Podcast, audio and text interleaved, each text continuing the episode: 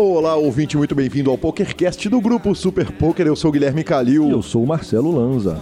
Fábio Age, parte 2. Que repercussão fantástica, né? Um jogador que, que não tá com a cara tanto na mídia, inclusive nós discutimos isso na primeira e na segunda parte, mas, cara, é tanta lembrança boa, tanta história legal, tanto caso que conta muito do que, que o poker era antes de virar o que virou hoje, que está irresistível, a segunda parte também está irresistível. Então, convido a você a se deliciar com essa entrevista fantástica de Fábio Wage. A gente começa lembrando que para ouvir um podcast, você tem todos os aplicativos de podcasts para Android e para iPhone, Spotify, Deezer. Também estamos no YouTube, nos indique, nos dê cinco estrelas. Opere suas fichas pelo Fichasnet. Perguntas, participações, sugestões, promoções e comentários. Nosso e-mail é pokercast.gruposuperpoker.com.br. Nosso Instagram e Twitter é arroba Guicalil e arroba Lanzamaia. Lanza, temos e-mail essa semana. Temos e-mail essa semana? Temos e-mail essa semana. O nosso telefone é 31 975 18 9609. Nós temos um grupão no Telegram, o grupo tá cada dia mais legal e... Esquentou, hein? Esquentou. Esquentou. Esquentou. No grupo agora a turma começou a acostumar a ir lá e entrar e dar falinhas. Exatamente. Não, tá legal pra caramba, então tá todo mundo convidado a baixar o Telegram e entrar no nosso grupo fantástico. Se quiser mandar áudio, é mais fácil mandar pelo WhatsApp. Exatamente. Exatamente. Vamos de falinha? Vamos, professor, eu, eu tenho uma Vamos curta. falar de jogo essa semana. Não, eu tenho uma curtinha, velho. Eu tava no, no, no Espetinho Poker Clube aqui em Belo Horizonte, jogando sábado à noite, fazendo pré da balada no, no clube de poker, que aliás Pré é, o- da balada. é o que eu faço normalmente, né? Muitas vezes aos sábados eu vou pro clube, ali pra- pelas 9 horas da noite, jogo até meia-noite e 45. À meia-noite e 45 eu peço uma cerveja e, atenção, atenção adversários, sento nas fichas, paro de jogar. E ia pra balada. É, não, A, a boate Não. que a sua balada fechou. não, eu falo. Ah, nem brinca, cara. Nem brinca. É, vai reabrir o One Time. É, o senhor tá Esse é o meu one time. no Instagram. Abrir. E, cara, mas aí eu- o que eu faço é isso. é, eu sento ali, aí eu tomo quatro cervejinhas ali, tranquilo, batendo papo com a galera, uma e meia da manhã, eu vou pra balada feliz e contente. Justo. É isso mesmo, em 40 minutos eu bebo quatro cervejas. Quem nunca? É, esses são os Mas eu tava sentado no clube, cara, e eu botei isso na pauta pelo seguinte: é, eu tô ali na madrugada no clube, quase duas da manhã, preparando pra sair pra obra itinerante. Alguém senta na mesa com a cara de estado de choque e vira e fala assim: velho, os caras ali estão comemorando que a Mega Sena acumulou. Aí sim. Pode essa parada, Claro velho? que pode, senhor. Quando acumula, o prêmio é maior. Porque, e a gente vai perder dinheiro da mesma forma. Cara, que velho, é, é- isso é o cúmulo da degeneração humana, é comemorar que a Mega Sena acumulou. Imagina se o senhor é um jogador médio da Mega Sena. Quer dizer, que a cada dois concursos por semana, oito concursos por mês, você joga ali dois concursos, ok? Três, talvez. Beleza. Cara, a probabilidade, a gente já viu que a probabilidade de você ganhar na Mega Sena é aproximadamente de 1 para 54 milhões, se eu não estiver muito enganado. Então, se for para pôr o seu dinheiro, vamos falar, tá te dando mais odds? Melhor a o hora. prêmio melhor, melhor odd. Meu Deus. Notícias, Marcelo. Notícias Pare Poker Millions Uruguai. Urgente, velho, urgente. O mundo tá acabando. Pare Poker Millions Uruguai.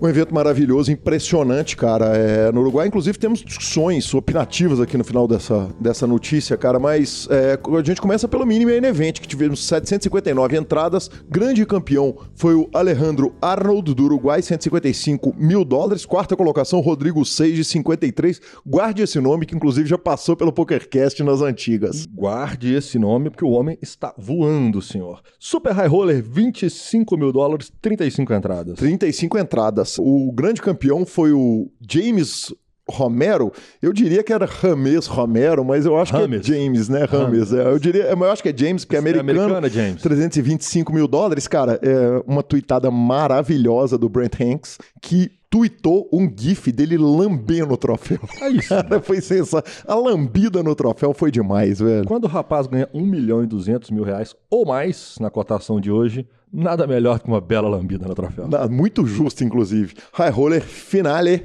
ah, 84 entradas, grande campeão, Farid Jatan, jogador da Colômbia, ah, 200 mil dólares. Segundo colocado, Rodrigo Seige, falamos dele, falo de novo. Ele foi citado pelo Age na, na, na- na entrevista passada. Exatamente, senhor. E direto para o Main Event. Main, Main, Event Garrosh. Vamos Diretamente vamos. para o Main Deixa eu Event. te falar, não agarrava tempos, hein? Diretamente para o Main Event, aonde tivemos uma mesa final, além de estrelada, estrelada de brasileiros. né? Exatamente, Lanza. É... Nono colocado, Rafael Caiafa, que monstro. Que Né, eu- Aliás, o que nós temos de nomes possíveis para vir para o PokerCast aqui é brincadeira. É, Depois, então, o Caiafa, nono colocado, Pedro Madeira, oitavo colocado, Dmitry Urbanovic, polonês, lenda do jogo, jogador do Party Poker, foi o sétimo colocado. Aí, nas três primeiras colocações, tivemos Daniel Razaei, o austríaco, segundo colocado, Fábio Colonese, 640 mil dólares, e o grande campeão, Pablo Brito Pablo Silva, como disseram os gringos, brasileiro, um milhão de dólares. O Pabrits. É... Lanza, vamos começar a discussão nossa? Bora. PokerCast regula a conta? Vale lembrar o seguinte: Bruno Volkmann, pa Pabrits e Cássio Pac é, jogam com bancrolls compartilhados. Um milhão de dólares significa 333 mil dólares para cada um deles. Bruno Volkmann foi o nosso entrevistado anterior, Certo. antes do Spessote. Justo. Arrumou um Regula? dinheirinho? Arrumou alguma coisinha? Obviamente demos falinha nele lá no, Claro. no, no- no- no Instagram, não podia ser diferente. Só, só lembrando que caíram na retinha final desse evento também. Teve mais uma brasileirada que ficou no dia 3.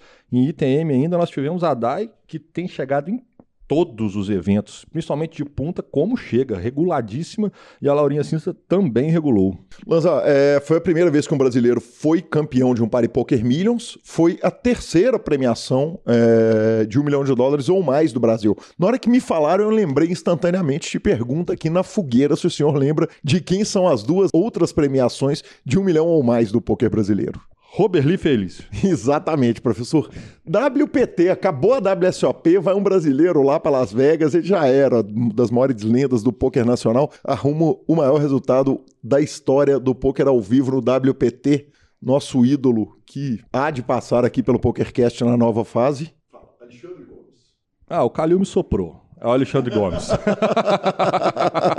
Compromisso com a verdade, vai. Compromisso. Eu achei que o Alexandre Gomes não tinha puxado um milhão. Eu achei Uhum. que era abaixo de um milhão. Não, não foi. acima, Aquele um milhão WPT, prévio. não, a- a- foi acima. É, eu não, eu achei que era, sei lá, 890. Eu tava com Não, foi over. É, o bracelete dele foi inferior a um milhão, mas, mas Ah, o WPT então não foi, não. é- é essa, essa era a dúvida. Essa era a dúvida. É isso aí. É, vale dizer o seguinte: o Pabrits já tinha quase 5 milhões no, no poker online, tinha aproximadamente 140 mil dólares, segundo o Random Mob e segundo o Super Poker. E aí uma coisa vale pensar, Lanza. Tamanho dos fields, quer dizer, nós tivemos um super, hiper, mega, ultra high roller de 35 entradas para 25 mil dólares é, e um high roller finale de 84 entradas. É, vale lembrar o seguinte: nós estamos na América Latina. Aonde o Onde- dólar tá o maior da história. quase. Exatamente, exatamente. Você acha ok esses números? 35 entradas, 84 entradas para high rollers? Eu acho ok, eu acho ok. Nós estamos vendo. Pra você ter uma ideia, se eu não me engano, é muito comum as séries grandes de torneio, a Triton mesmo, quando nós temos 25 mil dólares. Na Triton, se eu não me engano, a gente tem evento ali com 100, 110 entradas. Se você considerar que lá é dólar, é, é- é dólar, se a gente está trabalhando com um terço disso aqui, com dólar a quase 5 para 1, vamos. No, no caso do Brasil, do Uruguai é. não deve ser diferente, na Argentina pior A ainda. economia do jeito que está na América do Sul, eu acho que 35 entradas, inclusive, é bem ok. Eu acho também. Outra coisa, alguém poderia reclamar o seguinte: ah, torneio em dólar é caro pra caramba. Não é pra atender o field, o grande field. Não é pra atender o field que roda o circuito nacional em geral, né, Lanza? Torneio em dólar é caro para mim. Torneio em dólar é caro Pra pra você que tá cheio do Ah, que dinheiro, nojo. você imagina pro torneio, jogador torneio comum. em dólar é caro para o jogador que vive só de live e joga em real. O torneio em dólar é a moeda da turma que joga online. Infelizmente, eu falo infelizmente porque é, Não dá pra todo mundo, né? para os pitões e Fred Volpes da vida que arrumaram os tubos de dinheiro essa semana em dólar, tá sensacional, quase 5 para 1. Mas para quem tá na Doll Swing pagando essa nota, é muito difícil. Então, realmente, a moeda do poker mundial é o dólar, é o euro. E nós temos essa desvantagem. E esse é o fator que a gente sempre comenta em anos de WSOP, como que o Brasil consegue ter crescimento em bains em número de pessoas, porque nós temos um delay de, de moeda que é absurdo. Sim. Então é isso. Perfeito. E por último, Lanza, uma discussão que eu acho super pertinente é o seguinte, cara, a gente vive, vive falando do Rio de Janeiro como destino internacional do pôquer na América do Sul. E a impressão que eu tô tendo é o seguinte, que o Uruguai tá virando e falando assim, me dá aqui, me dá essa galera toda. Aliás, no, no torneio do Rio, os caras, os campeões e os grandes, os caras que tiveram grandes resultados, saíram daqui e já foram pro Uruguai comemorar, porque lá tem cassino, tem uma segurança diferente, porque lá continua sendo trabalhando numa moeda desvalorizada, porque lá o cannabis é legalizado. Olha o cara, velho. Há quem se importe com isso, né, velho? Quer dizer, a turma que joga nos Estados Unidos e nos países europeus onde é legalizado chega num lugar que não é e se incomoda, né? Isso é Ok, um justo. fato. Mas. Não estamos falando do field inteiro, mas há jogadores no field que se preocupam com isso. Mas eu discordo. Eu discordo. Eu acho que, apesar de tudo, nós temos um lobby absurdo do Cassino de Punta, especificamente, do Conrad. Ele faz todo um lobby para que isso aconteça, ele investe, porque é do interesse dele que essa turma que vai lá jogar o torneio de poker depois vai para roleta e etc e tal. Mas eu não acho que, primeiro, que deveria sair daqui para ir para lá. Segundo, eu acho que os nossos fields são muito maiores do que os deles. Muito maiores. Pode pegar. Não, o field local não tem a menor dúvida. Não, mas é, o field, o field, quando se joga no Brasil, não é o field local. Os números dos eventos no Brasil são maiores que os números dos eventos no Uruguai. Porque o brasileiro é mais barato para o brasileiro viajar para o Rio de Janeiro do que ele viajar para o Uruguai e pagar tudo em dólar. Tá. Aí tem uma questão que eu sei que você não pensou nela, e eu pensei, tentei pesquisar e não consegui descobrir. Eu não consegui essa informação, que é a questão do imposto. Que eu saiba, podemos pedir o cansado deixar um buraquinho aqui para ele mandar um áudio para nós. Pô, não, vamos fazer o seguinte: vamos perguntar pro cansado e trazer ele de volta, no- vão trazer a resposta se ele souber Que também. eu saiba é, é ferro também. É, eu não sei. Eu eu não saiba sei. é Iron. Pra lá não ser, não tem imposto nenhum, não custa nada, hein? Eu acho que tem. hein? Nós vamos descobrir. Mas, enfim. Então, Siga lá pelota? ferro. Essa é a palavra que define a próxima notícia. Exatamente. Iron Ferro parou. Parou para passar menos vergonha. Primeiro desafio, Phil Golfin foi Exatamente. Ele suspendeu o desafio, ele não falou se o desafio está terminado. Vamos começar falando o seguinte: é, o desafio foi parado, como nós demos a notícia no, no último programa. Depois daquela sessão, apesar dele ter sido citado no PokerCast, a conta dele não regulou, até porque nós citamos ele e o adversário. Ele parou com menos 900.240 euros. É, os stakes são 100, 200 euros PLO. A duração seriam de 25 mil mãos aposta paralela de 200 mil euros para 100 mil euros. Então, quer dizer, ele não está perdendo 900 mil. Se ele encerrar o, o, o bet agora, ele perde 1 milhão e 100, que vão mais esses 200. E ele tinha um stop loss, ele podia parar com a partir de 2.500 mãos. Exatamente, exatamente. É, ele fez um pronunciamento que foi o seguinte: tá na hora de eu parar e reorganizar minha cabeça. É, até uns dias atrás, eu estava muito feliz com o jeito que eu estava segurando uma runada, uma fase muito ruim. É, eu acho que eu joguei bem e mantive minha cabeça no lugar. Durante a sessão que eu perdi 268 mil, que foi uma das últimas sessões, ou a última sessão, eu achei que eu, já, eu entrei em tilt durante a sessão, mas joguei durante um tempo no meu jogo B. E aí a gente fala pro, pro ouvinte que está começando a jogar poker agora, tem o A-game, é o jogo A, jogo B, jogo C, quer dizer, é à medida que o jogo vai deteriorando por causa do tilt. De novo, eu estava feliz comigo por causa das circunstâncias, considerando as circunstâncias, mas nos últimos dias é, eu não posso dizer a mesma coisa. Nas minhas últimas sessões, eu posso dizer que eu abandonei o meu plano de jogo e eu não conseguia mais jogar com coerência e nem fazer minhas leituras. Eu estava jogando com medo, é, era certo que eu iria perder. A coisa mais difícil de uma downswing longa não é a perda de dinheiro. É a perda de esperança. Olha isso, Lanza. Eu achei o limite da minha cabeça. Eu experimentei downswings gigantescas, é, deste tamanho antes, mas essa é a primeira vez que isso aconteceu em high stakes, numa, num desafio público e que eu estava muito feliz de jogá-lo. É, eu estou confiante que o meu jogo C é muito pior do que o do Vini Vidi jogo A. É, uma vez que eu consegui reorganizar meu cérebro, eu vou pensar se é tempo de continuar com, essa, com esse desafio ou mover para outra para outro desafio. Uh, desculpem pelo, pelo, pela paralisação das ações aqui e eu prometo que de uma forma ou de outra é, vai ter muito challenge sendo jogado para frente. Uai, falar o quê? Né? Parceiro tá em tilt, tá no ferro. ele tem que saber a hora de parar. É, eu acredito que ele vai organizar a cabeça dele, é um grande jogador, é um cara que tá no, no poker há muito tempo, tá acostumado com essas fases, mas eu acredito que é GG esse desafio, até porque partindo desse conceito que ele deu essa parada, eu acho bobagem ele reiniciar com um ferro desse, com esse número de pressão. É preferível o famoso assume o ferro e seguimos pro próximo, até porque confiante ele estava, porque ele saiu dando dinheiro pro mundo. Agora ou ele busca ou ele assume. É, vale lembrar o seguinte, ele tem alguns desafios em que é, ele é favorito, entre eles o Bill Perkins, né? Claro que é PLO, PLO, dependendo da forma que o jogador recreativo jogar contra um profissional, tem chance dele ganhar, ainda mais quanto menos mãos, maior a chance dele ganhar. É, mas são 25 mil, né? Depende, não são todas que são ah, 25 então tá. mãos. É, vai, tem um desafio ao vivo, ele vai jogar uma das sessões ao vivo e vai jogar ainda contra um cara como foi o VNVid, que é um jogador completamente desconhecido. Um jogador que a gente não sabe quem é, é que ninguém sabe quem é, só ele, evidentemente. Ele mesmo. Não, mentira.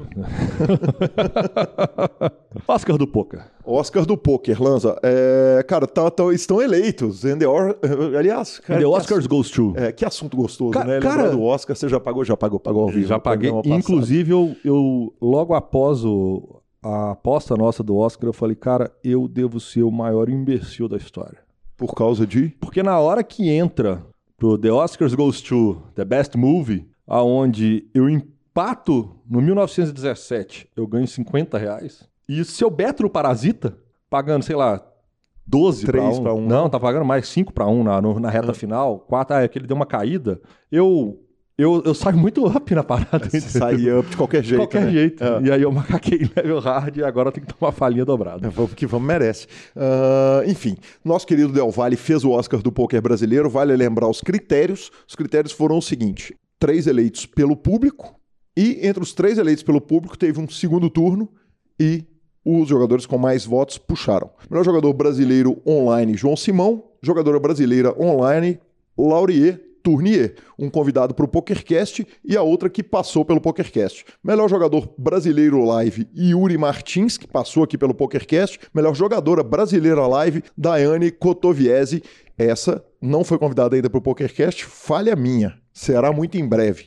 Uh, jogador brasileiro revelação Lucas Rocha, jogador do samba, com 40% dos votos. Melhor sala de poker online Poker Stars e melhor time de poker Samba Poker Team, com 40% dos votos. Lanza.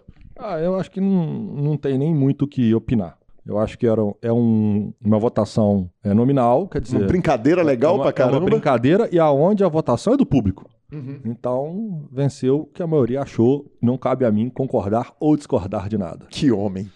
Uh, PokerStars vai dar um Platinum Pass no BSOP de São Paulo. Cara, vai acontecer o seguinte: no dia 24 de março, no BSOP de São Paulo, que eu tô em negociações avançadas para ir para São Paulo, fazer entrevista com o Paulo Gini e ficar para o BSOP.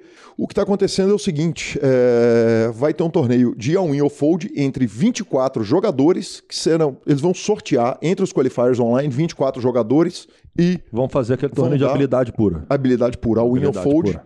A valor do Platinum Pass, 30 mil doletas. Eu não, não conheço ninguém ruim, que né? vai reclamar de puxar. Ninguém jamais ir para Barcelona jogar. Você tá de brincadeira comigo. Bora. É palavra do nosso Fichasnet e vamos para a segunda parte do Fábio Age. O Fichasnet é o seu parceiro para compra e venda de ficha nos principais sites de poker online. Chame o Fichasnet e avise que chegou até eles pelo PokerCast para participar de promoções super especiais para os nossos ouvintes.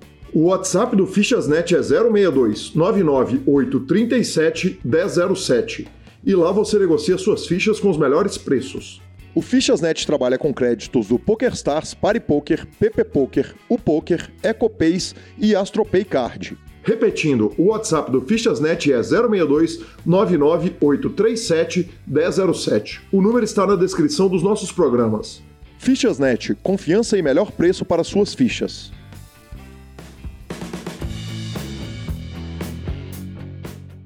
É, vamos falar um pouquinho a respeito do seu desinteresse por poker depois do time? Como é que vamos. você pega um cara que basicamente. Uh, e aí, porra, sem ofensa e com carinho e amizade que tenho com você. Quer dizer, o que você sabia fazer na vida era jogar poker. Sim. É, é, verdade. Tudo bem que o conhecimento do poker ele abre porta para um monte de coisa, mas o que você sabia era fazer isso e de repente você não está mais interessado por poker. E aí? É, na verdade, eu, eu tenho a impressão de que é, eu, vivi, eu vivi muito intensamente esses anos anteriores, né? Uhum. Eu vivi o poker muito intensamente, tanto no sentido de volume quanto no, no sentido dos próprios ambientes. Por exemplo, quando eu não estava jogando horas e horas por dia, que é a rotina de qualquer jogador profissional, eu estava viajando. Mas para quê? Para jogar poker, né? Assim. Uhum. Então, é, é as minhas viagens eram para jogar poker, as minhas, é, é, os meus jantares eram com amigos do poker, as meus, minhas festas eram com, com pessoas é, eventos de poker, né? Então, é, eu acho que de alguma forma eu fiquei um pouco saturado e isso, e isso me fez criar uma certa, uma certa repulsa por um tempo tentei fazer outros negócios, né? Não sei se você sabe, mas eu tive um clube de pôquer em Florianópolis. Não sei. É, junto com o Thiago Napoleão, que você também conhece, uhum. e com o Fernando Ferrari, que foi meu amigo lá do começo que me indicou o City Gold Team Pro, é, mas o clube também não deu certo. Uhum. Então, é, eu passei um tempo um pouco que é, fazendo essas outras coisas. É, nunca abandonei o poker 100%, principalmente online. Sempre joguei, mas é, muito desinteressado, sabe? Uhum. É, de uma maneira muito desinteressada e preguiçosa, diria assim. Jogar é. desinteressado é a fórmula do desastre? Quer dizer, na época do, do desinteresse, dava para irritar alguma coisa ou, ou o ferro era garantido? Ou andava de lado ali? É a fórmula do desastre, com certeza. É, é óbvio que dá, sim, dá para você ganhar uma coisa, dá para você andar num cenário ok, dá para você ficar andando de lado, mas é óbvio que isso vai travar a sua evolução como jogador, isso vai travar, vai travar muitos resultados melhores que você poderia ter. É, é tudo, com certeza, é tudo para dar. É, é uma, é uma coisa que eu, que eu me arrependo muito de ter feito e que eu, hoje eu, eu brigo todos os dias comigo mesmo para fazer diferente. Quando eu sento para para estudar e jogar. É, se eu tô com uma postura corporal um pouquinho diferente, já me cobro para melhorar, sabe? É, para colocar do jeito, do, de uma maneira, me colocar de uma maneira correta e tá, tentar focar o máximo possível, né? Você, mas você descreveu bem a fórmula do desastre. Eiji, e aí o seguinte, você tá sem gás no poker, fomos pro clube, não deu certo, fomos pro time, o time meio que desandou ali, como você disse, por diferentes é, é, interesses do, dos jogadores, é, pelo menos naquele momento. Como é que volta esse, esse tsunami? O seguinte, quero jogar, vou preciso jogar. Como é que foi? Eu voltei quando eu me toquei daquilo que você mesmo falou, né? É, eu só sei jogar poker, né? Uhum. Quando eu não consegui, é, é tentei outras áreas e não, e não, tive o sucesso que eu queria. É, tá certo que foram pequenas experiências, mas já mostraram algumas coisas. Eu percebi que eu precisava voltar. Eu considero que eu estou num estágio ainda de início dessa volta. Então eu ainda eu acabei de quebrar uma barreira que é essa barreira de do desgosto em tá, estar tá jogando, né? do desinteresse, né? Eu acho que é essencial você estar tá curtindo e estar tá se divertindo enquanto você está jogando. Eu acho que é primordial porque a rotina por si só já é desgastante, as pancadas que você toma já são desgastantes, as traves que você bate já são desgastantes o suficiente. Então, se você não estiver se divertindo, vai ser muito, é muito fácil você perder você perder o foco e você perder a motivação, sabe? É, nesse ponto, a geração que está vindo foi muito importante. Eu, esse contato que eu, que eu voltei a ter com a galera que está meio que começando a jogar foi muito importante para eles me lembrarem a sensação que eu tinha há 10 anos atrás, né? De estar tá descobrindo tudo de novo, de estar. Tá, quando eu estava começando a entender as coisas, a aprender, e a, eu estou redescobrindo esse sentimento. Então é muito, é muito, muito importante, sim, para minha volta. É, uma parte do desinteresse pelo, pelo poker veio da dificuldade do field, quer dizer, do endurecimento do field, da mudança de conceito, quer dizer, houve alguma parte disso que foi dificuldade de adaptação nas coisas novas que vinham chegando ou não? Eu acho que na, na época eu não percebi isso, mas provavelmente isso tem alguma influência sim. Uhum. É, é óbvio que é muito difícil você enjoar de uma coisa que você está ganhando sempre, assim, né? Principalmente ganhando dinheiro diretamente, né? Eu, eu, eu, não sei, sabe? Eu acho que é possível que ainda ganhando sempre, quer dizer, existem questionamentos ali. A gente às vezes é jogadores de poker fazendo questionamentos, quer dizer, o, o, o Mike Timex McDonald, por exemplo, anunciou aposentadoria no auge. Junto com ele, Vanessa Selbst, quer dizer, muita gente maravilhosa é. do poker, estava no auge da carreira quando quando desencanou e falou: oh, não quero isso, quero, sei lá, tem, entra, a turma às vezes entra numas paranoias de fazer alguma coisa que é contribuir mais com a sociedade, os negócios, umas maluquices. Quer dizer, então, é, não sei se você me permite questionar, não necessariamente, né? Às vezes, mesmo ganhando, é possível desinteressar. Eu concordo com você. É improvável que eu, que eu simplesmente tenha enjoado, é, enjoado de alguma coisa que eu esteja ganhando por muito tempo, principalmente dinheiro. É possível, mas é improvável. Então, é uma coisa. Eu posso não ter visto na época. Talvez, inclusive, o desinteresse tenha me feito. tenha, tenha dificultado ainda mais esse momento em que o field estava. Minha preparação para enfrentar esse field que estava cada vez mais duro, né? Uhum, é, porque eu sempre uma coisa que eu sempre me orgulhei é de estar sempre muito bem preparado para enfrentar os limites que eu estava jogando e nunca me importei em, é, em refazer a minha grade de torneios, sabe? Em tirar torneios por achar que está muito difícil, adicionar torneios por, é, por me sentir preparado. Então, talvez isso com certeza tenha algum impacto, sim. Perfeito. E aí tem uma volta, quer dizer, de repente o Age vira e fala o seguinte, cara, o, o negócio não é o clube, o negócio não é administrar time, o negócio é jogar. Foi isso? Quer dizer, essa que foi a, a, a, a parada? Sim.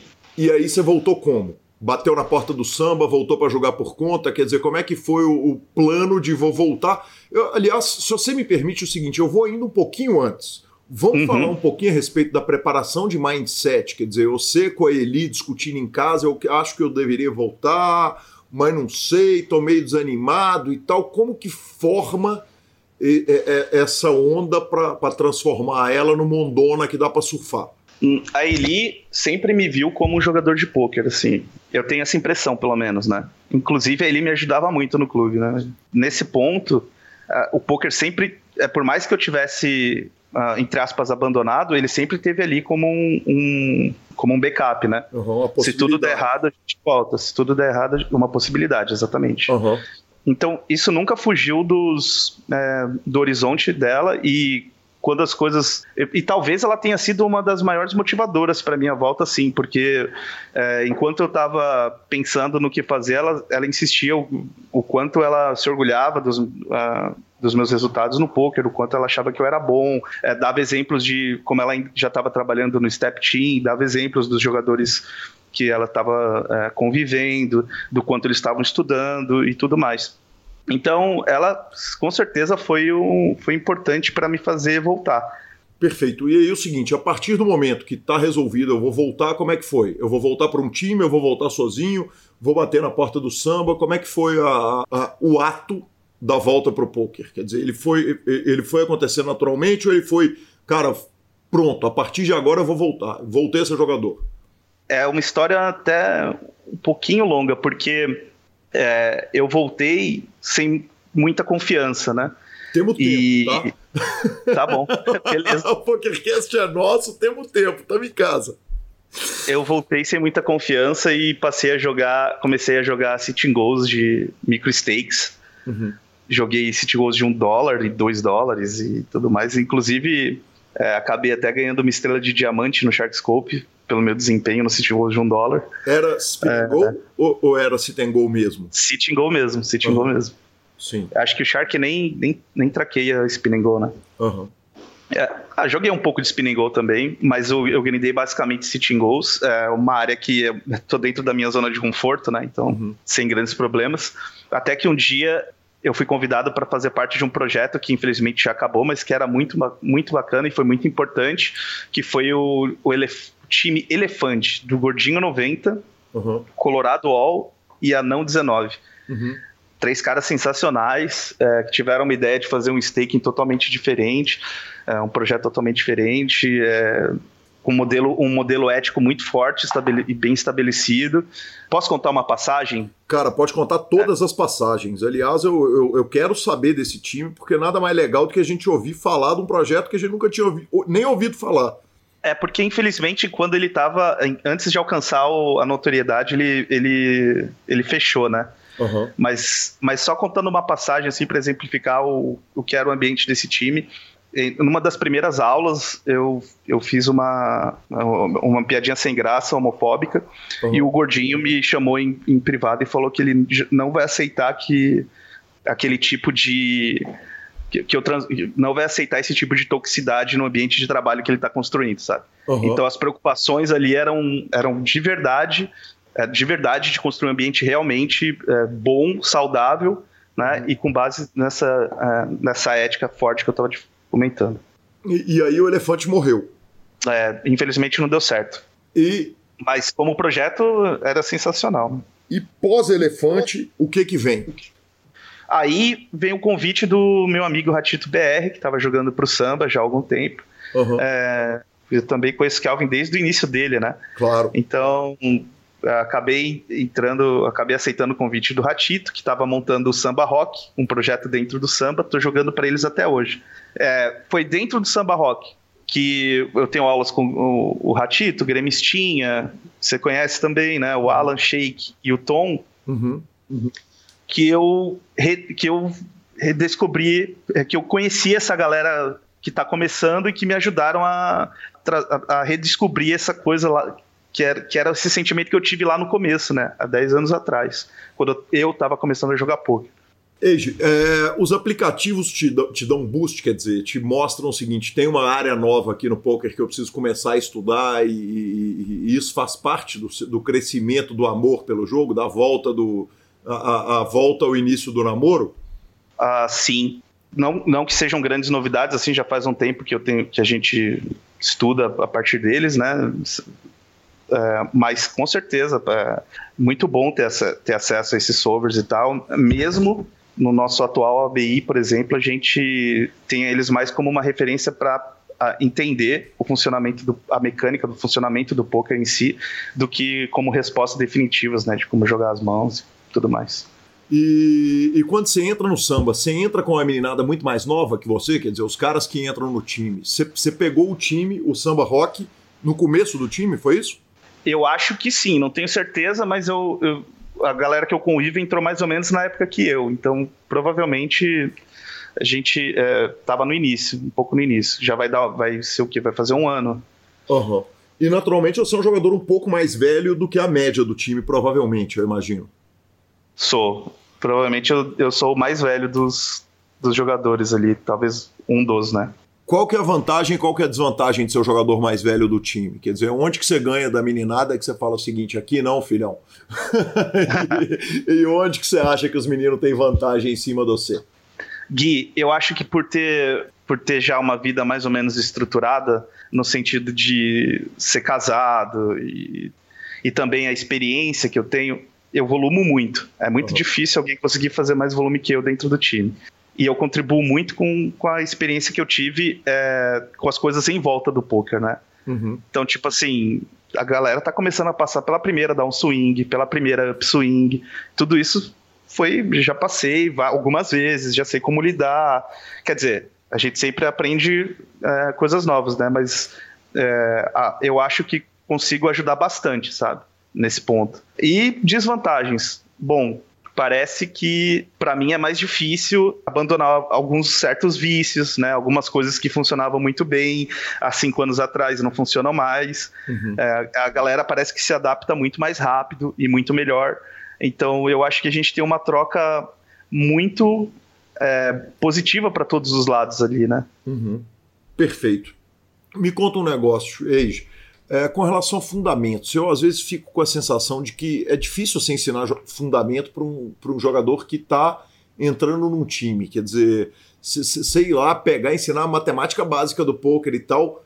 É, tem coisa que fica faltando na formação do jogador, quer dizer, se ele entrar num time que ele não está totalmente pronto no que diz respeito a fundamento, dá para incluir o fundamento nesse aprendizado? Eu tenho uma impressão de que existem perfis de jogadores, sabe? Uhum. Eu acho que tem existem jogadores que, por exemplo, existem jogadores que vão vão performar muito bem mesmo sem esses fundamentos, porque eu não sei, parece que eles conseguem ouvir bem e aplicar bem as coisas que eles aprendem uh, empiricamente, sabe? Ou de aulas e vídeos, etc. Mas existe um perfil de jogadores mais teóricos e eu gosto muito de me relacionar com eles, uhum. que esses sim estão buscando sempre é, o desenvolvimento técnico em essência, né? É, sempre otimizando, sempre tentando otimizar assim as suas, as, as suas jogadas e tudo mais, tentar fazer sempre a melhor possível, não ficar satisfeito com a, com a jogada que, que tem EV positivo e ponto, não, procurando ir a fundo nisso. E eu acho que esse, em, em, pelo que eu, pela minha experiência, esse segundo perfil tem maior chance de ter sucesso ao longo do tempo, né? Por mais tempo, sabe? Uhum. É, então, é nesse ponto que eu acho que, que, que esse fundamento matemático, teórico, por exemplo, faz diferença ainda. Uhum. E quanto mais, os, quanto mais o cara, uh, quanto mais o jogador for atrás desse, dessa fundamentação, com certeza maior a chance dele, dele se dar bem ao longo do tempo. Eiji, aí você se encontra num momento que é o seguinte: é, eu já tentei ter meu time, não, não, não foi exatamente o que eu queria. É, eu abri o clube de poker, não foi exatamente o que eu queria. Eu já fui manager de um time, é, é, é, é passou esse momento, e agora você é a, a, a, uma parte essencial do poker, mas é um cara que é o carregador de piano, né? quer dizer, é o, o o cara que efetivamente é o trabalhador, o cara que depende do grind dele, depende do, do, do acerto dele com o time para pagar as contas, para suprir, claro que aí ele trabalha, né? Ela, ela vai ajudar, mas no final das contas o seu, o seu lucro é o que te faz é, é, é, é, é viver do poker. Vamos falar um pouquinho a respeito dessa função, já que eu falo muito com dono de time, e é difícil a gente pegar com um cara que é um jogador de time e que joga por um percentual que normalmente não é um percentual enorme, por outro lado, não entra com risco, né? Me conta um pouquinho a respeito dessa relação profissional, quer dizer, como é que é viver do próprio jogo sem jogar por conta? Ah, sim, claro. Gui, eu acho que o ideal para o jogador, para ele se desenvolver plenamente como pessoa e como jogador, é jogar por conta sempre. Uhum. Inclusive, é, eu acho que a grande maioria dos jogadores que estão jogando por time, eles têm leaks, é, principalmente questões como construção da própria reta, que é uma parte essencial, né? Do sucesso que você possa, possa ter e tal. Mas é, existem vantagens de jogar para time que não podem ser desprezadas, né? Principalmente um ambiente, um time bom, como é um time forte, que eu, como que eu estou fazendo parte agora. No, o meu momento, eu acho que exige muito isso, né? É, primeiro, é, eu preciso, eu estava precisando de uma de uma recolocação no sentido de revisar os meus, reaprender a jogar entre aspas, né? Não, não é bem reaprender, mas me readaptar, né, a esse ao, ao poker que ao poker atual, que, que é uma coisa que eu perdi nos últimos anos. Uhum. Precisava reaprender a estudar também, que é uma parte essencial essencial mesmo, assim. É, acho que é, muita gente ainda, por mais que a gente fale, e, e, e toda vez que eu falo soa um pouco é, vazio, né? Ou toda vez que eu ouço soa um pouco vazio, mas o estudo faz parte de uma maneira muito essencial no cotidiano do jogador de poker. E eu precisava principalmente encontrar colegas, e eu não sabia disso, descobri atuando, uhum. que eu precisava encontrar colegas que me mostrassem como é como pode ser divertido, como pode, como tem que ser divertido e como tem que ser, é, como você tem que estar tá, é, feliz em estar tá, em tá jogando, né? Em estar tá, em tá passando aquelas horas, em estar tá desempenhando. E, tipo, isso, é, isso também é uma parte assim que eu considero importante para para minha performance ser a melhor. Então, é, a gente faz uma, um acordo. Eu acho que a essência do acordo é justa, é justa demais, assim. É, eles vão ficar com uma parte dos meus lucros, mas estão me dando muitas coisas em troca, né? Uhum. Que vão além do dinheiro, né? O dinheiro é uma coisa.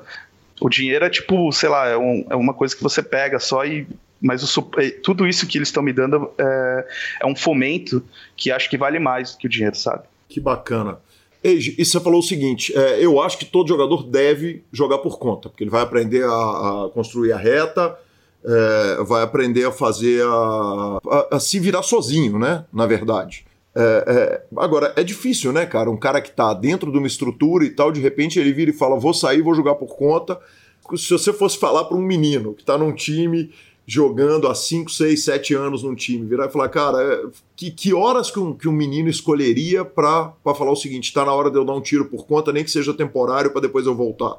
É, essa é uma resposta que é, é, muito perigosa, né? Uhum. Porque é, eu não quero ser responsável pela, pela aventura de ninguém, né? Pelo ferro alheio. Porque quando eu, quando eu falo quando eu falo que eu, eu acho que o jogador deveria jogar por conta, para ele desenvolver plenamente todos tanto pessoalmente quanto, quanto profissionalmente, né, como jogador, eu estou falando num ponto de vista muito mais filosófico, né? Uhum. E eu entendo que, que os desafios que a gente enfrenta diariamente, eles tendem a muitas vezes colocar barreiras que são difíceis de você enfrentar sozinho, né? Uhum. É, eu imagino um cenário perfeito em que eu tenho uma boa network, eu tenha boas ferramentas de estudo e eu tenha um bom bankroll poxa, não tem motivo nenhum, então, para não estar jogando por conta, né? Dessa forma, com certeza, você vai alcançar a plenitude da sua, uh, do seu desenvolvimento, né? Perfeito. É, jogar num time feito é o samba, quer dizer, feito é uma das pernas do samba, o samba rock, é, é mais ou menos um, um, um, um Vamos falar um pouquinho de local de trabalho, de workplace ali, para usar um, um anglicanismo que eu tento evitar essas expressões empresariais em inglês, mas eu acho que tem hora que não dá. É, o, o, espaço de trabalho, ele é mais ou menos um espaço Google, quer dizer, ele tem uma, uma, uma liberdade ali, é, porque, poxa, você foi dono de time, você foi aposentado de poker cuidando de clube e tal, eu imagino que enfrentar um. É melhor do que trabalhar no escritório no que diz respeito a fazer seus próprios horários, a essas coisas, ou não? Ou você tem as demandas que você teria trabalhando no escritório normal de trabalho? É, não, nem de perto são as mesmas demandas. É, existe uma cobrança. Eu não sinto nenhuma cobrança direta, mas é porque eu acho que tudo que. Para mim é muito natural entregar o que deve ser a cobrança deles, né? Eu imagino qual deve ser uma cobrança de um investidor no jogador, né? É, eu quero eu exijo que ele faça X jogos por mês, eu exijo que ele participe de X aulas, eu exijo que ele, uh, sei lá, participe das discussões, envie mãos para a gente discutir, uh, enfim. É, então, para mim é muito natural, já todas essas demandas já são muito naturais e não existe nenhuma cobrança além dessas, né? Uhum. Essas, essa naturalidade vem de toda essa, essa carreira, né? É, eu, não, eu não me vejo sendo um profissional de jogador de pôquer fazendo, sei lá, 300 jogos por mês. Eu não me vejo, né? É, sei que tem gente que faz, mas eu, eu, não me, eu não me vejo fazendo isso. Se eu sou um jogador profissional de poker, eu vou fazer. Minha meta vai ser sempre fazer muito mais que isso, 800, mil, né? Uhum. Então, nesse, senti nesse sentido, é, para mim é, é, muito natural é, cumprir com as exigências de um, de um time. Né? Perfeito. É, se o Age quisesse tirar férias, porra, eu resolvi que eu vou viajar com a Elisângela e vou ficar um mês com ela fora. É, é, é fácil, quer dizer, você é, liga pro chefe e fala, ô chefe, ó, tô tirando, tô saindo, vou para outra praia, já que, já que você já mora na praia. Putz, a praia aqui é linda, hein, Gui? Você tem que vir, a praia do Campeche. Pessoal de Florianópolis é, sabe disso, né? sabe do que eu tô falando. Quem visita Florianópolis sabe. Devo a visita ah, e pagarei. Cara, venha, venha, você é convidado. Bom, eu imagino que não tenha problemas, uhum. é, até porque se for que, é, até porque é uma coisa que você pode compensar de uma outra forma, né, a sua ausência. Mas tem que ver, hein, cara. Um mês eu acho que é muita coisa, não precisa perder um mês para descansar. você acha que se você parar um mês de jogar o, o retorno vai ser difícil, quer dizer, vai enferrujar e tem parte técnica que fica defasada em um mês, julgando os stakes que você joga? Eu acho que a parte que mais fica é, mais atrapalha é a parte do, do grind mesmo, do, do processo de, de grind, né? Eu, eu lembro, eu sei que assim. É, até o, você viajar para jogar um torneio live já dá uma quebrada na sua rotina, já é, uhum. você já volta um pouco mais cansado, um pouco menos focado, até você retomar o ritmo. É, é, é nessa parte que atrapalha mais, que atrapalharia mais. Não é técnico, certeza. é ritmo de jogo. Sim, é cara, tipo ritmo de jogo, né? Eu uhum. só fui entender o que os comentaristas querem dizer no futebol com ritmo de jogo jogando poker, né, cara? É impressionante como esse conceito é aplicável. É, basta ligar nos jogos do Galo, o Galo tá dando ótimos exemplos do que é não ter ritmo de jogo nesse começo desastroso de 2020. Será que o Luan tá passando por, tá passando por isso também? Pois Menino é. Menino Luan, então. Exatamente, vai saber. Eu sei que é um notório corintiano, né, Ed? É. Uh, Ed, me conta um negócio. É, uh, com relação à live, é, eu, eu, imagino que você falou o seguinte: eu não pego live, eu não quero live, mas se, se hoje você quisesse dar uma grindada de live, a negociação com samba seria absolutamente tranquila. Ah, eu imagino que sim, não vejo, não vejo nenhum empecilho, sim. A não ser que seja, é, sei lá, é, tem alguma série muito importante online rolando, tirando isso, acho que não, não vejo nenhum empecilho. E você, como jogador do time, o Samba acabou de participar de uma grande fusão, né? Quer dizer, o Resenha, Sim. que eram três grandes jogadores, que inclusive os três passaram aqui pelo PokerCast. Padilha, que fiz ao vivo lá em São Paulo, o João Fera e o Pitão, que já passou mais de uma vez aqui pelo PokerCast, se juntou ao samba. Te alegra essa notícia? É, sim. Eu não tenho, não tenho um impacto muito grande no, no meu cotidiano ali dentro do samba rock, mas a presença do, de, o Padilha, por exemplo, é um cara que eu sempre quis trabalhar, né? É, uhum. Também é, é, um cara que começou lá atrás com a gente, né? O Pitão também, né? É, começou lá, o Pitão também é dessas antigas. Sim. É, não que o João não seja o... também, né? Que o João tava lá no comecinho também, lá no... no... Putz, cara, o João também tava, é porque uhum. eles, a gente era concorrente, né? Eles eram do Steel Team, olha só. Uhum. E, o, e o Padilha era do Akari Team, né? Aham, uhum, sim. O João... Ah, enfim... É no fim das contas, os... fala, você ia falar do João? Eu, acho que o João passou pela Caritim também, né? Se bem me lembro da entrevista. Ele passa pela ah, Caritim e depois vai. Eu acho que sim, é. Isso. Olha só. Então, enfim, é, são três caras das antigas, assim, e eu, eu tinha essa vontade de trabalhar com eles, especialmente o Padilha, né? Que é, já tem essa vontade há muitos anos, mas nesse momento ainda não ainda não tem um impacto muito grande sobre o samba rock ali. Eu, não que eu tenha percebido, né? Existe uma perspectiva de mudança de perna do samba, quer dizer, quando você está no samba rock, é, existe a perspectiva de você mudar para outra para outro time ou, ou, ou, a intenção é crescer dentro do próprio time que você está? Existe a perspectiva de você ir para o principal, né? Uhum. A galera, o objetivo do pessoal, do, dos meus colegas é sempre subir para o time principal, né? Entendi. Eu, eu, eu, eu, como tenho uma relação muito boa com os meus instrutores e até de gratidão, assim, não vislumbro muito, assim, né? Eu quero mais é que o retorno seja ali dentro do samba rock mesmo, sabe? Que legal. Bacana demais. Eiji, vamos contar uma história, cara. Eu, eu, eu fui lá, obviamente, fui dar o, aquela investigada PokerCast na vida do entrevistado. E, e, e, e tropecei num vídeo de você fazendo uma aposta com Cássio Pac para comer alface, velho. eu não sei se eu Caramba, onde é que você achou isso, velho? Tá no YouTube. Se quiser, te mando o link. Nossa, depois eu preciso ver esse link. Cara, o link é uma discussão entre você e ele. Quem vai ser pago para comer alface? Não que fosse um grande dinheiro, se não me engano, era 10 real ali, ou, ou, ou 50 uh -huh. prata, não sei. Mas me conta o que, que, é isso, velho. Como assim precisa ser pago para comer alface? eu, eu, obviamente, não lembro disso, né? Deve fazer muitos anos, mas o que eu sei é que o Cássio, ele é muito chato pra comida, cara. Ele não come. tipo assim, ele, o almoço dele, na época, era tipo assim, arroz e frango grelhado, assim. Talvez um purê de batata. Ele não gosta, ele não gosta de nada, de salada, de molho. Pelo que eu lembre, ele era muito chato para comer. Então eu aposto deve ter alguma coisa a ver com isso. Mas faz muitos anos, caramba, eu preciso desse link sim, por então, favor. Pode deixar, eu vou localizar isso. Mas se não me engano, tá até num canal antigo seu no, no, no YouTube. Eu vou conferir isso. Certamente tá. também o nosso ouvinte do PokerCast vai achar isso aí e vai mandar pra gente. Ah, eu preciso bloquear agora, então, antes de você publicar. e pra gente encerrar o seguinte: é, o Nick era Sakuraba. E eu me referi a você em alguma das entrevistas como Sakuraba, e eu, obviamente, achei que Sakuraba era algo, uma homenagem ao cara do início do MMA, um lutador cujo nome era Sakuraba, e não é exatamente é. isso. Eu queria que você contasse quais são os seus nicks e origens dos nicks. Bom, meu nick no PS é Binho Age. Uhum. É, o nick no Instinto Full Tilt era Sakuraba84, porque a minha, é o sobrenome da minha mãe.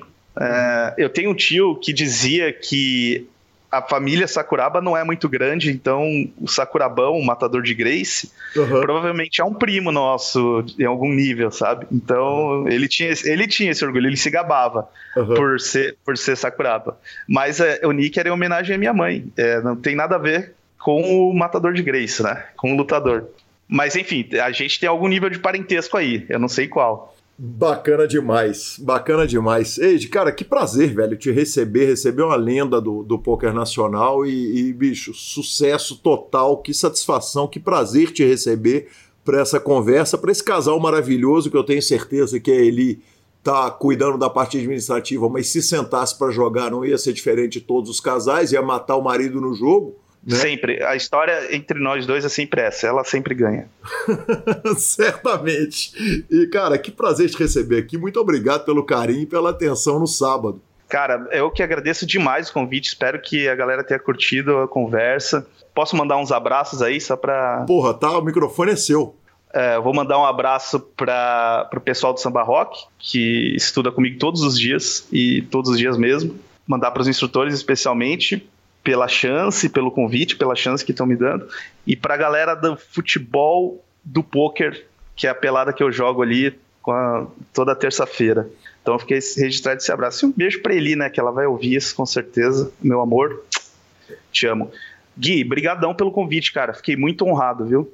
Cara, que satisfação, que prazer. Se você me permite, ainda vou contar uma última história, hein? Naquela ida Por nossa, favor. naquela ida nossa para Curitiba em 2010, uh, uhum. a gente está jogando um BSOP em Curitiba e nós fomos a galera do Citengol Team Pro com o time do Forbet, uma parte do time do Forbet para a Ópera de Arame. Nós fomos recebidos por vocês do Citengol Team Pro que nos levaram para conhecer a cidade de Curitiba. Os caras que eram locais levaram a todos nós. E aí veio passando um, um, um cidadão curitibano e eu pedi para ele, pô, você podia tirar uma foto aqui pra gente? E ele, sem diminuir a velocidade, ele olhou pra gente e falou assim: não.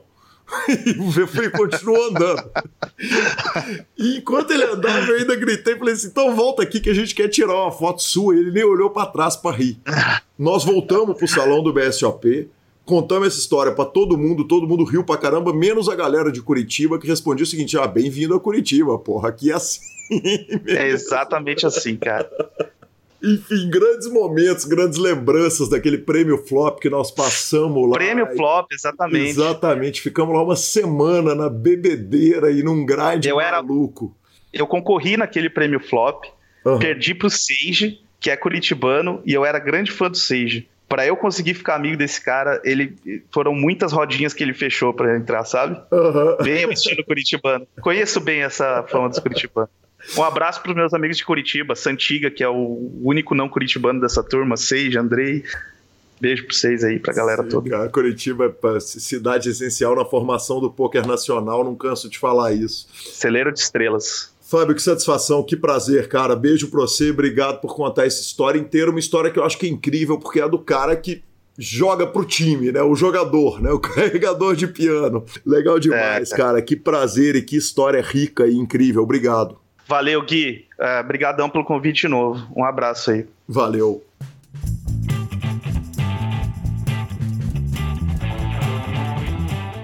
Que homem, hein, senhor? Que homem, cara. Que, que homem. Que cara legal, que, que figura viva do poker. Figura carismática. Igual você falou, ele não tá na, na vitrine, na, na, ponta da vitrine hoje, mas ele é, um, ele é daquele cara que todo mundo tem carinho. Todo uhum. mundo que conviveu com ele um período de tempo que seja, tem carinho com ele, que ele é um cara sensacional. Saudade, senhor. Bem puxado. Belíssima entrevista. Que homem! Que homem!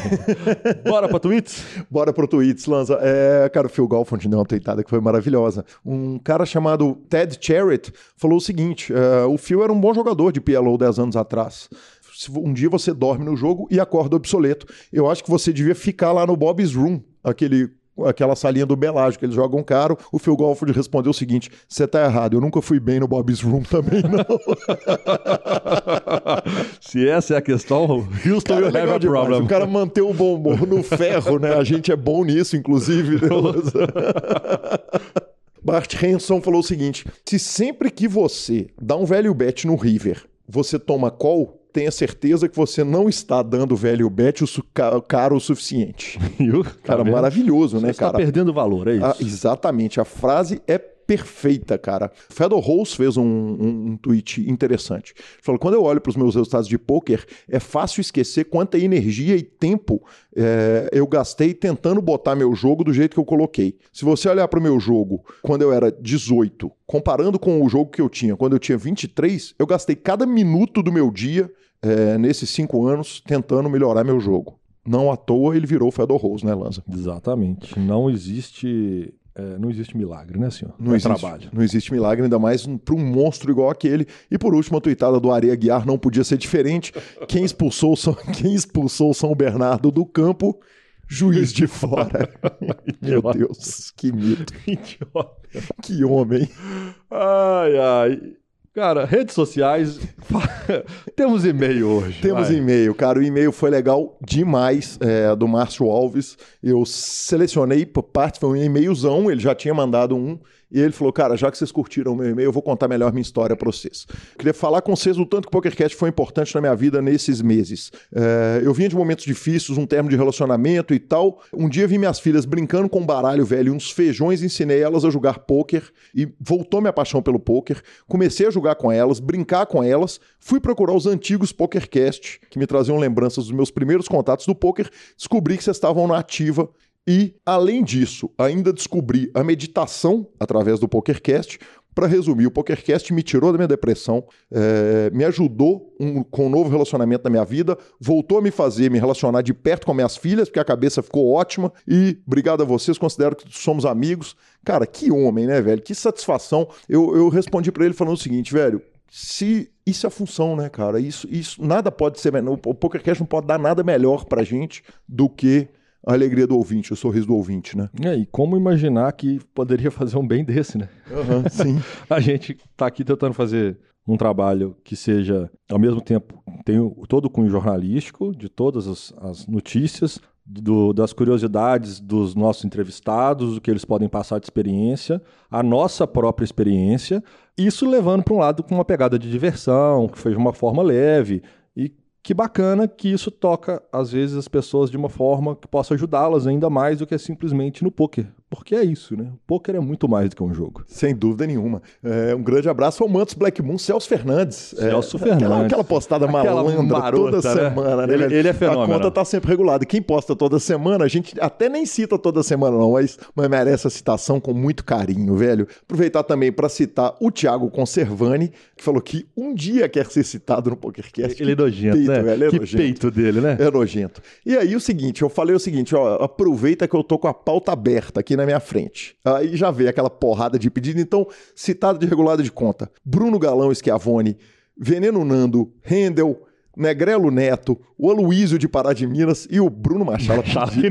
é nojo também. É, é isso que tá, tá vendo? Os senhores não respeitam os ferros dos coleguinhas. É Exatamente. É, é nem assim. os ferros dos podcasts. Não, não respeitam. Finalização. Superpoker.com.br, tudo sobre poker no Brasil e no mundo onde tem poker do Super Poker está na aba de clubes, temos a guia de clubes do Brasil, na aba de vídeos e no YouTube transmissões ao vivo dos maiores torneios do mundo, análises técnicas, programas de humor, entrevistas icônicas e claro, o PokerCast, revista flop.com.br, a revista, sua revista de poker há mais de uma década, contando as grandes histórias do poker. Assine já, mibilisca.com, cobertura de torneios mão a mão pelo Brasil. Dica cultural. Lanzinha, minha dica cultural vai reta o seguinte, é uma dica que é tipo as suas, o cara gasta 30 horas da vida dele para ver. Eu tô indicando o seguinte, a obra inteira do diretor de cinema Kevin Smith.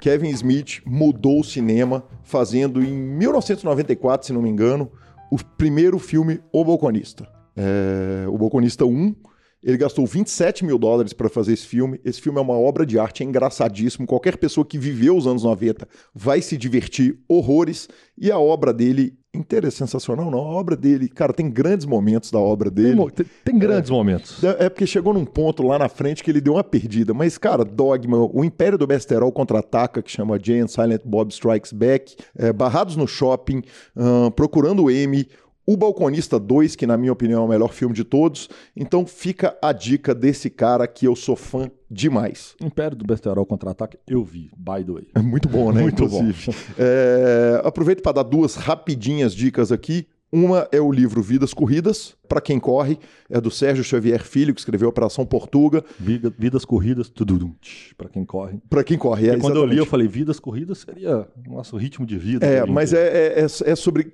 é um livro sobre grandes executivos que contam as histórias de suas maratonas. Então, esse é para quem corre mesmo. Se você não corre, não vai ter a menor graça. E passou por Belo Horizonte uma exposição do artista Man Ray, dadaísta e surrealista. Ele é um fotógrafo que faz um monte de arte. Fica a dica, eu não sei para onde que ela vai daqui de Belo Horizonte, mas se passar pela sua cidade, não perca. Após esse banho de cultura maravilhosa do senhor Guilherme Calil, que homem, que, que homem, que banho de cultura diferenciado, né? Nós vamos para a nossa velha dica de série. Aí sim. E por incrível que pareça, maratonei mais 10 horas essa última semana de uma série nova. Agora eu tô tentando trazer coisas novas. A série chama The Order. Ela Netflix, paga nós Netflix para variar.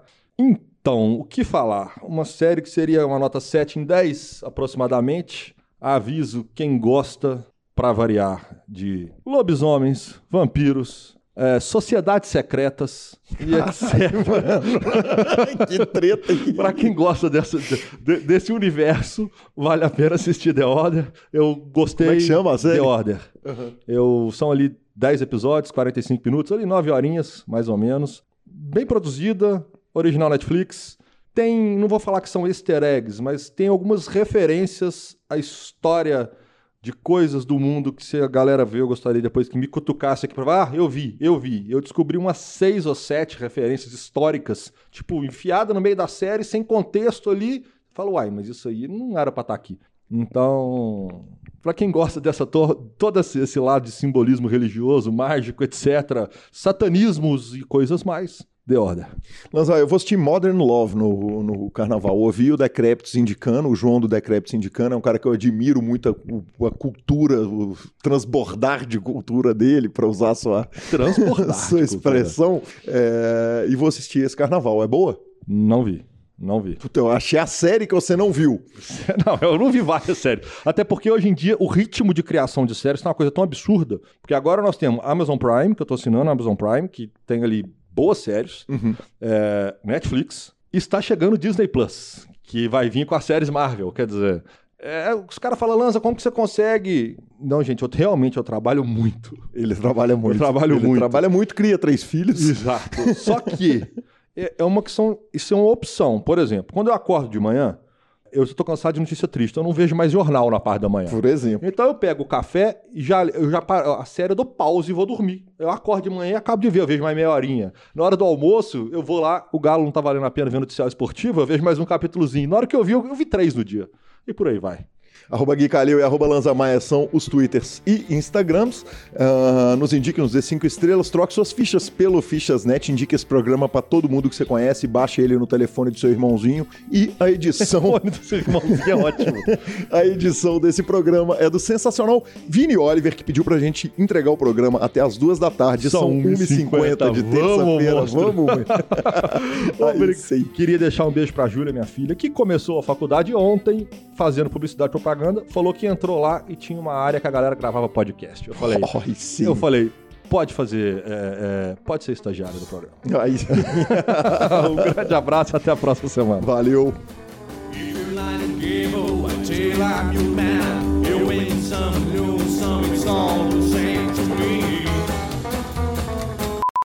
Lanza, cara, que evento, né? Um evento, um evento maravilhoso.